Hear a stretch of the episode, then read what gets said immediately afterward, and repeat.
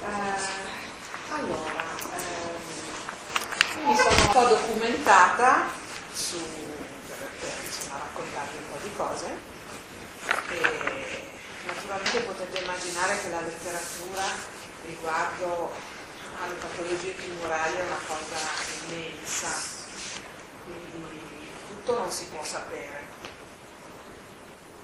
E quindi io cercherò di fare una sintesi proprio molto molto stringata per, per dare una visione di insieme di come questa patologia viene eh, percepita e affrontata. Eh, però chiaramente questo è, è, solo un tentativo, non pretende di essere una cosa esaustiva, quindi questo voglio sottolinearlo. Però la cosa che mi preme sottolineare è che eh, l'ampliamento che eh, grazie alla, all'antroposofia, alla scienza dello spirito e alla medicina antroposofica che ne deriva eh, l'ampliamento di visione di questa, di questa patologia eh, presuppone una una modalità di pensiero un po' diversa da quella che in generale noi siamo abituati a, a utilizzare. E quindi eh, io, l'ho fatto durante questa ricerca, ma vi invito a, a, partecipare con me eh, al cercare di eh, mettere insieme il, nost- il nostro pensare Ehm, perché questo eh, può essere estremamente fruttuoso per riuscire a vedere magari delle cose che eh, non abbiamo visto, o meglio a eh, collegare dei fenomeni che in genere non vengono, si, si conoscono ma non vengono mai messi in relazione. E allora quello che mi preme fare di più oggi con voi è proprio di cercare di pensare insieme le cose, in modo da riuscire a trovare delle relazioni che facciano in modo che eh, stasera tutti noi ce ne torniamo a casa con qualcosa che, ci può servire nella vita, può servire a noi, ai nostri amici, ai nostri cari, insomma questo è diciamo, il mio obiettivo, spero di, di riuscire anche col vostro aiuto a a mantenere questa promessa, perché eh, tutto lo sforzo in realtà per me dovrebbe essere proprio indirizzato a questo, no? qualche cosa di utile per la nostra vita di tutti i giorni, come questa patologia purtroppo ci interessa tutti quanti. Eh, allora io direi insomma rimbocchiamoci le maniche e cerchiamo di, così, di veramente pensare insieme noi e pensare insieme i fenomeni che riguardano questa patologia. Vediamo poi, eh, mi auguro che insomma, alla fine eh, chi di voi vorrà potrà esprimere il suo parere, raccontarci magari delle sue esperienze, insomma, eh, che questo muovere i pensieri appunto funzioni bene alla fine. E questa è una cosa. Dai. E l'altra cosa che volevo dire prima di iniziare, me sono già dimenticata. eh, ah sì, ecco, volevo dire che eh, io cercherò di essere veramente molto eh, semplice, di non usare linguaggi tecnici perché insomma non, non mi pare il caso. Uh, se non dovessi riuscirci vi prego fermatemi e, insomma chiunque ha, ha, delle difficoltà, insomma se non mi spiego bene ditemelo, vi prego, così come anche insomma se qualcuno di voi ha degli interventi da fare estemporanei sono cose che dico piuttosto che delle precisazioni urgenti non c'è alcun problema si può assolutamente intervenire. Se no ce lo riserviamo per, per la fine della conferenza e vediamo un po', è tutto molto libero, tutto quello che vogliamo fare possiamo farlo, perché nessuno ci dice nulla. Buonasera. Buonasera. Ecco, allora ehm, cominciamo a guardare un po' questo, questo fenomeno del tumore, eh, proprio come si presenta, come la scienza lo vede e, e lo descrive. Quindi eh, parliamo di un tumore quando eh, inizia un'alterazione di una cellula. Voi sapete che noi siamo fatti di cellule, tutto il nostro organismo è fatto di cellule che sono organizzate e differenziate a secondo degli organi o dei tessuti che vanno a costituire. E allora può succedere che una di queste cellule a un certo punto la scienza dice impazzisce, no? Impazzisce e allora che cosa fa? Dapprima fa una cosa che nel linguaggio tecnico, quello che, che si trova sui, sui referti, si chiama metaplasia, cioè inizia a, a trasformarsi eh, però in una maniera proprio piccola che non, quasi non si nota eh, ed è una trasformazione assolutamente reversibile, cioè vuol dire che può tornare a essere anche di prima. Questo è un primissimo stadio, no? che poi si può invece trasformare in una displasia, cioè in una trasformazione più evidente in cui ci sono proprio delle variazioni di forma della cellula stessa e quindi eh, anche eh, dei tessuti che la cellula insieme alle sue compagne forma. E eh, finché a un certo punto queste questa displasia dà origine veramente al tumore, ma che in gergo però si chiama tumore in situ, cioè lui sta lì fermo e non si muove e non fa niente. E questo è un, un primo stadio. Perché succede questo? Eh, le nostre cellule eh, sono, eh, a me studiando questa cosa mi, mi, viene sempre da fare un paragone, eh, questo è un esempio no, del pensare insieme ai fenomeni. No? Noi siamo tutti qua, siamo esseri umani, no? eh, facciamo parte tutti della, della Terra, che è un organismo, esattamente come le cellule del nostro corpo fanno parte del nostro organismo. Quindi cosa succede? Che eh, per vivere noi abbiamo bisogno di comunicare fra di noi e, e le comunicazioni che noi ci scambiamo eh, fanno in modo che noi per esempio seguiamo delle regole, no? facciamo delle cose e non ne facciamo delle altre, se questo non avviene ci capitano dei guai. No? Ecco, la stessa cosa succede alle cellule tumorali. Perché la cellula normale che cosa fa? Ha uno scambio eh, sia con le sue vicine di tessuto, diciamo, no? eh, sia con cellule anche lontanissime, cioè è eh, completamente legata a tutto l'organismo eh, tramite delle sostanze che sono poi alla fine delle, delle molecole, no? che fungono da, da comunicatori eh, e queste molecole sono di varissimo tipo e la cellula può, poi ne, ne parleremo più là ancora un po' meglio, eh, e la cellula può eh, tramite la ricezione di questi segnali e il mandare a sua volta altri segnali alla cellula vicina, eh, diciamo, mantenere un suo ruolo all'interno del suo tessuto, quindi all'interno dell'organismo. Quando queste comunicazioni saltano, la cellula inizia a fare quello che abbiamo appena detto. No? E questo è un po' come il perdere la socialità, no? Cioè, se noi ci mettiamo a fare esattamente quello che ci pare senza più ascoltare nessun segnale, no? diventiamo egoisti, no? si, si, sente tante volte dire che eh, le cellule sono, cancerose sono delle cellule egoiste, no? allora lei se ne frega di tutto e di tutto e va per la sua strada. E questo è un primo stato. Eh, poi cosa succede? Che eh, a un certo punto la cellula eh, emette delle sostanze che provocano eh, la formazione di eh, nuovi vasi sanguigni.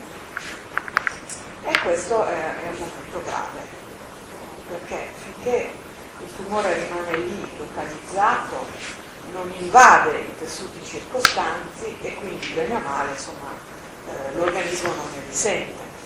Ma non appena inizia questo processo di vascolarizzazione, le cellule cancerogene iniziano a espandersi, a invadere i tessuti circostanti e comincia qualcosa di veramente tragico. Comunque anche questo è comunque uno stadio reversibile. Anche di questo parleremo per Reversibile. Reversibile. L'ultimo step che cos'è? Quello delle metastasi, no? Quindi succede che da eh, un tipo cellulare per clonazione derivano diversi altri tipi cellulari, ognuno dei quali tra l'altro può cambiare, non essere uguale alla cellula da cui è venuto fuori. Queste metastasi tramite il sistema linfatico e eh, il circolo sanguigno si possono spandere dappertutto, e, e questo insomma, è abbastanza tragico perché in genere eh, si, si muore perché eh, appunto ha fatto metastasi, quindi qualcuna di queste ha creato dei tumori secondari, insomma si è, si è arrivati a uno stadio, in alcuni casi è reversibile pure questo, però diciamo è più grave. Quindi eh, diciamo che eh, dal, dal primo step che abbiamo descritto, in cui l'organismo non veniva toccato, a quest'ultimo, la differenza è che prima l'organismo bene o male era comunque dominante, dopo lo stadio della metastasi è il tumore che domina, c'è proprio questa inversione. Però questo fatto di una crescita che non è regolata eh, non è sempre così maligna, no? perché sappiamo che esistono tumori benigni, esistono per esempio nella, nelle cicatrizzazioni delle ferite no? delle, e anche il tumore si, si, potrebbe anche vedere in questo senso, anche questo lo possiamo riprendere. Eh, esistono le, delle formazioni che si chiamano cheloidi, no? quando la, la ferita non, non, si cicatrizza proprio bene, quindi ci sono delle escrescenze. No? Quindi la proliferazione anomala delle cellule può anche essere un fatto che non porta danno all'organismo, no? E a volte non è eh, così semplice distinguere eh, la benignità o la malignità di un tumore, no? Pensiamo per esempio ai fibromi uterini, no? Quanti sono benigni? E oppure eh, ai gliomi, che sono quelli che coinvolgono le cellule della glia, sono delle cellule nel nostro cervello che sono quelle nutritive dei neuroni, no? E questi tumori gliali rimangono lì 30-40 anni senza fare nulla, poi all'improvviso scoppiano ed è un disastro, no?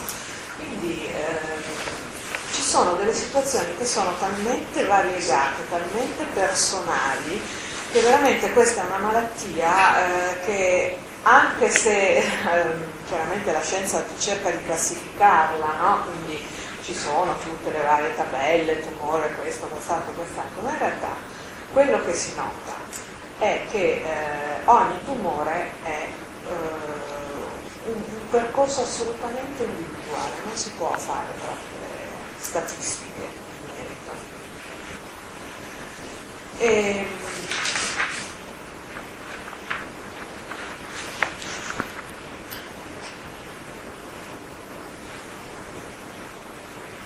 Perché succede questo? La scienza, come vi dicevo due anni fa quando avevamo parlato della, della storia della medicina del primo eh, diciamo che dal, dal Rinascimento in poi eh, si è orientata sempre più verso una visione materialistica, trascurando eh, gli aspetti spirituali. Ma eh, la vera rivoluzione è stata quella ottocentesca, eh, da quando è uscito un libro che si chiamava La patologia cellulare di Virchow, Virchow eh, in cui eh, lui ha eh, decretato che eh, qualunque patologia partiva dalla cellula, per cui la cellula è stata vista da lì in poi, quindi tuttora, come causa eh, di qualunque patologia, no? Perché pensate un po', cioè il microscopio no? si vede nel, nel piccolo, si vedono tutte le varie manifestazioni delle singole patologie e Ovviamente la visione è, è, molto sottile, molto precisa, ma estremamente limitata, no? si perde la visione d'insieme per andare a vedere nel particolare, e però si identifica la causa in quel particolare. Questo è quello che, che, che si fa tutti i giorni.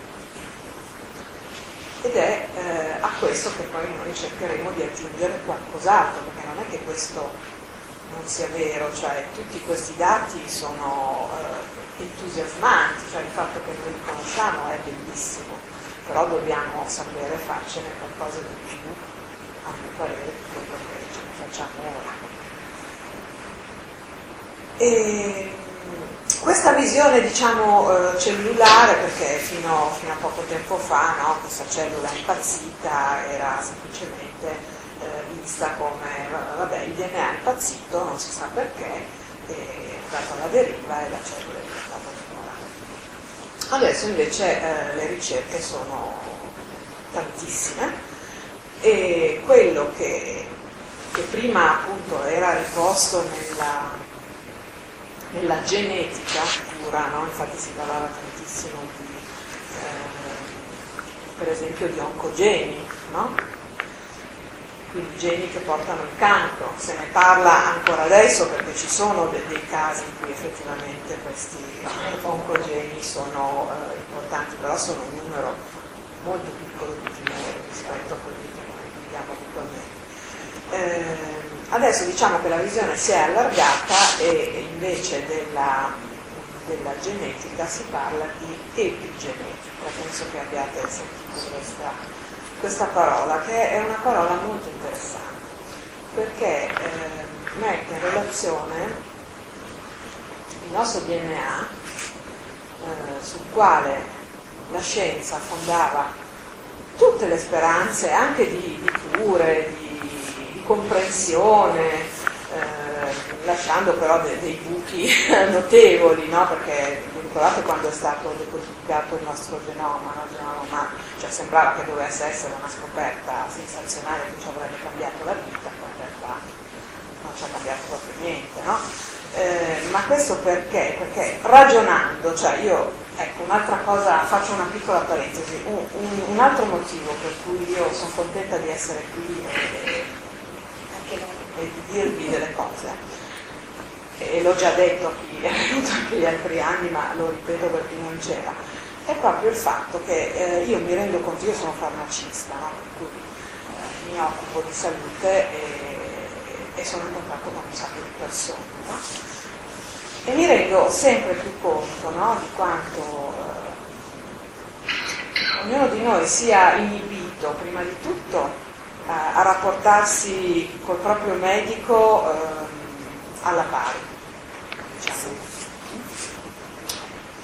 e questa tra l'altro è, è una nota stonata eh, perché nel nuovo giuramento di Ippocrate che è stato varato qualche anno fa, che ogni medico fa il, quando si laurea, insomma quando diventa medico, eh, viene nominata l'alleanza terapeutica col paziente che vuol dire mettersi sullo stesso piano, no? Quindi insomma diciamo che questa cosa invece non avviene, io lo verifico quasi giornalmente, e, e, questo già insomma è un po' grave secondo me, no? Perché eh, noi pensiamo che eh, il medico debba eh, farsi carico della nostra salute perché lui sa di più